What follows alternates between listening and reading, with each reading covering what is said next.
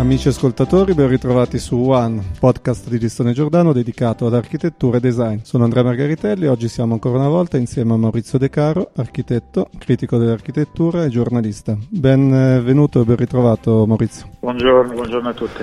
Oggi Maurizio commentiamo insieme un tuo articolo apparso su One Magazine dedicato al rapporto tra città e campagna. Tu parti in questo articolo dalla premessa che la città ha l'abitudine di avere un atteggiamento dominante con il suo valore iconico in qualche modo porta ad avere un ruolo schiacciante sulla campagna e invece così ipotizzi, auspichi il fatto di ritrovare un equilibrio tra, tra città e campagna, così? Sì, esattamente. Mm, penso che eh, alla luce di tutta una serie di elementi devastanti che hanno eh, causato al pianeta danni forse irreparabili, c'è la necessità di rivedere questo concetto. Non a caso io parlo di un'alleanza virtuosa perché non nego il valore naturalmente dell'urbanizzazione quando l'urbanizzazione è seria e ben eh, definita e progettata, ma dico che questa nuova città nei prossimi anni dovrà farsi permeare dalla campagna e non soltanto realizzando pezzi di parchi piuttosto che pezzi di verde o altro, ma proprio come una specie di osmosi tra i due elementi, non gerarchica naturalmente questa osmosi perché deve in qualche modo interrelarsi, quindi la campagna manda messaggi messaggi alla città e la città può mandare messaggi alla campagna. Non a caso uso il termine campagna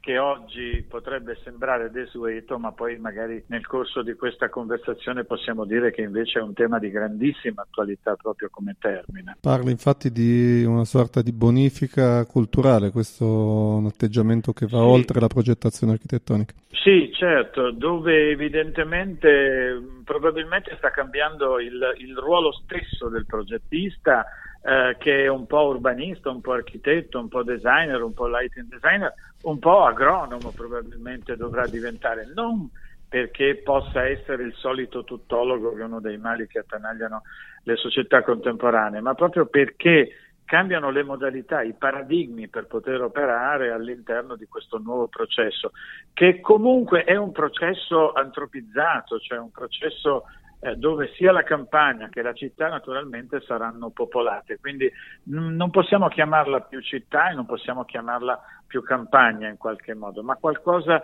che nasce dalla mediazione di questi due antichissimi termini, oggi in grande eh, difficoltà espressiva naturalmente. In qualche modo è anche la maniera per ristabilire un equilibrio, risolvere una sorta di conflitto tra spazio edificato, consumo del suolo, sono termini che spesso vengono identificati per mostrare il prevalere di una componente della città sull'altra, la campagna, e in realtà c'è possibilità di in qualche modo di armonizzarli. Sì, eh, tra l'altro qui negli ultimi forse 50 anni o qualche decennio in più forse ci siamo dimenticati di un elemento centrale che è il benessere.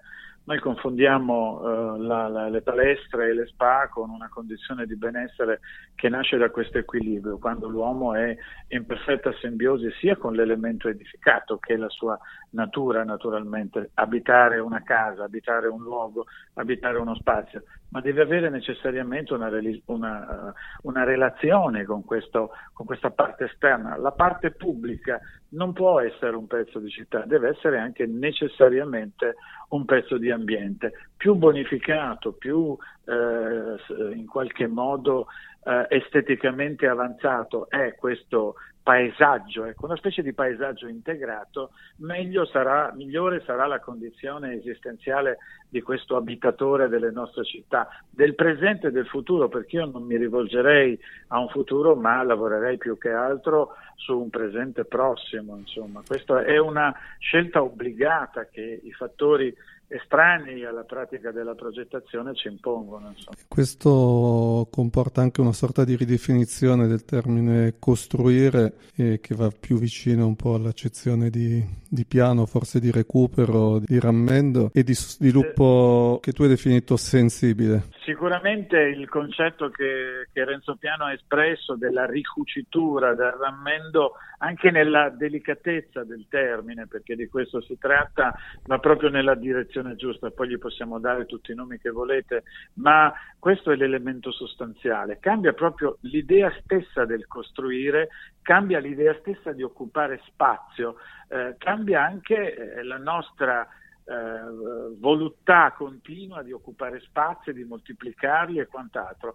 Eh, il risparmio energetico passa anche nel risparmio di suolo che ormai ha raggiunto, soprattutto in alcune aree del nostro paese, una densità assolutamente insostenibile, che spesso è causa di grandi crisi quando ci sono emergenze piuttosto che eventi soprannaturali. Dunque un'opera di ridisegno civile eh, che tu hai definito centripeto, cioè non scriteriata esplosione centrifuga, non schegge impazzite di un'urbanistica irreale, muscolare, cito le tue parole, ma sostanzialmente alla fine immobiliare immobiliare, invece qual è il, la traiettoria che, che individua? Guarda, us- se mi permette hai usato un termine o hai indicato, hai lanciato un messaggio che va riletto alla luce di una, come posso dire, di una correzione di significati, socialità. La socialità eh, raggruppa un po' tutte queste cose, quindi c'è l'architettura, c'è l'urbanistica, c'è lo spazio pubblico, c'è lo spazio semipubblico, c'è lo spazio privato, cioè ci sono un po' tutte queste cose che forse nei negli ultimi decenni avevano perso di vista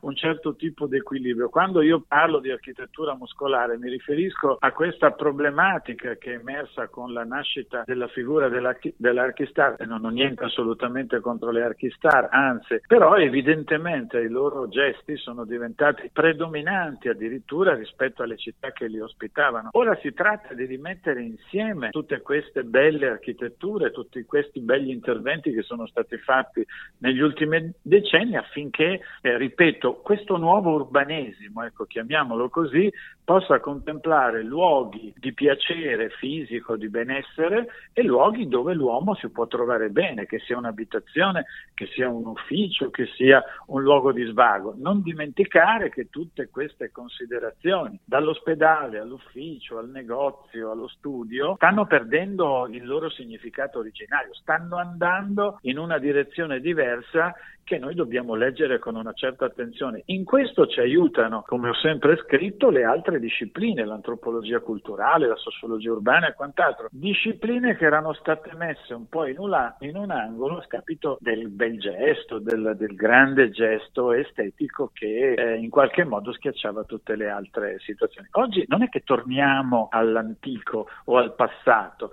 ma dobbiamo ritrovare Ecco, questo equilibrio, questa armonia, ecco, che sono parole poco usate nel lessico contemporaneo della progettazione. Per introdurre una nota di leggerezza hai citato Gaber con il suo verso Vieni, vieni in città che stai a fare in campagna, esatto. ma l'invito è a portare non solo persone ad abitare la città, ma a portare la campagna, riportarla all'interno del, delle nostre città. In questo l'invito? Certamente l'invito. Ecco, già tu hai citato Gaber, ma ti potrei citare naturalmente Celentano, i grandi autori popolari italiani che hanno, hanno scritto tantissimo da questo punto di vista. Eh, uno dice lascia la campagna e vieni in città, che ci stai a fare? L'altro dice eh, io preferivo via Gluck a Milano quando c'erano i prati invece che i palazzoni. Quindi ci sono posizioni anche un po' contraddittorie nella cultura popolare. Io credo che il tipo di sviluppo della città contemporanea, così come noi l'abbiamo vissuta fino ad oggi, eh, sia conclusa. Cioè dobbiamo pensare proprio in termini di funzioni nuove all'interno di forme nuove, anche più leggere, non particolarmente invasive, non particolarmente eh, esagerate anche in questa manifestazione di superiorità, eh, cosa che l'architettura non ha mai avuto se non negli ultimi 50 anni di questo decennio, perché comunque anche l'architettura eh, moderna, che è stata dirompente rispetto al passato, ha sempre avuto un rapporto un pochettino meno invasivo da questo punto di vista. Guardiamo per esempio anche al grande Le Corbusier. Oggi è arrivato il momento mm, di ritrovare le istanze originarie della progettazione, quindi la campagna non è un elemento esterno, lontano dal nostro mondo abitato, deve essere un elemento fondamentale della nostra esistenza, della nostra quotidianità. E la progettazione assolutamente deve leggere questa trasformazione che specie in questo periodo è abbastanza evidente. Quindi ci si discosta da un terreno un po' scivoloso che è quello del richiamo nostalgico, un po' malinconico al, al tempo che fu all'Arcadia, al, al richiamo bucolico, ma l'invito a ricostruire una città italiana poggia su basi diverse, quelle che tu chiami ridisegno civile, soprattutto un dialogo fatto con gentilezza, un aggettivo significativo, il recupero di che cosa? Di rapporto con gli edifici e anche con la propria storia. Devo dire anche il tema dell'attenzione da una parte, cioè l'attenzione al territorio che ahimè grandi personaggi hanno dimenticato integralmente, deve essere sempre la stella polare del lavoro dell'architetto.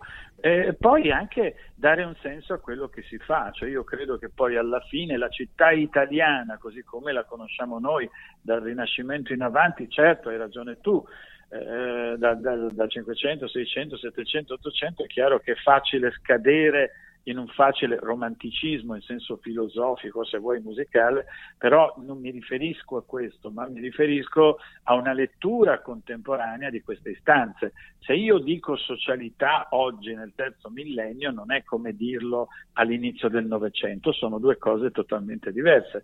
Quindi credo che l'architettura come arte come scienza eh, di fondamentale importanza nell'evoluzione dell'uomo debba necessariamente leggere queste trasformazioni, debba necessariamente adeguarsi a qualcosa che forse ci è sfuggito di mano, ma siamo ancora in tempo per recuperare queste istanze senza naturalmente pulsioni, eh, come posso dire, nostalgiche, senza eh, un, un, ritorno pedissequo al passato. Nel passato c'è del buono e c'è del cattivo, anche questo è molto importante, non è che il passato sia solo meraviglia e buono, così come nella contemporaneità c'è del buono e c'è del cattivo. Basta penetrare ovviamente le istanze positive di un tempo e dell'altro tempo. A maggior ragione riguarda... Maurizio in un paese come il nostro, l'Italia, che forse sente una responsabilità in più da questo punto di vista, confrontandosi con una, un, un passato in qualche modo da far dialogare col presente? Beh, certo, questo è chiaro che eh, se io ti dico i nomi di tre o quattro città c'è da uh, farsi accaponare, cioè, c'è una grande difficoltà la contemporaneità a relazionarsi ovviamente, guarda, se ti dico Roma, se ti dico Firenze, se ti dico eh, Venezia. Poi è successo anche che lì la contemporaneità, l'architettura moderna hanno cercato naturalmente perché era necessario esserci con difficoltà maggiori naturalmente rispetto ad altre città, però è chiaro che noi abbiamo anche questo senso di responsabilità in quanto siamo eredi della più grande tra- eh, tradizione urbanistica di tutta l'umanità, quindi è normale, eh, imparagonabile a nessun altro paese, sì, forse confrontabile, ma certamente imparagonabile sia per qualità che per quantità, quindi è come se questa eredità dovessimo, scusami, è una parola magari sbagliata, farla fruttare, cioè i nostri nonni ci hanno lasciato questo e noi non possiamo dilapidarla divertendoci, adesso dobbiamo mettere a frutto questo meraviglioso regalo che questo paese straordinario ci ha lasciato. Eh, il compito dell'architetto, credo nel futuro, in questo alcuni personaggi come Rencola sono stati abbastanza chiari, deve essere anche quello di leggere in maniera disincantata le grandi trasformazioni e mettere in discussione perfino la professione che fino ad oggi abbiamo svolto.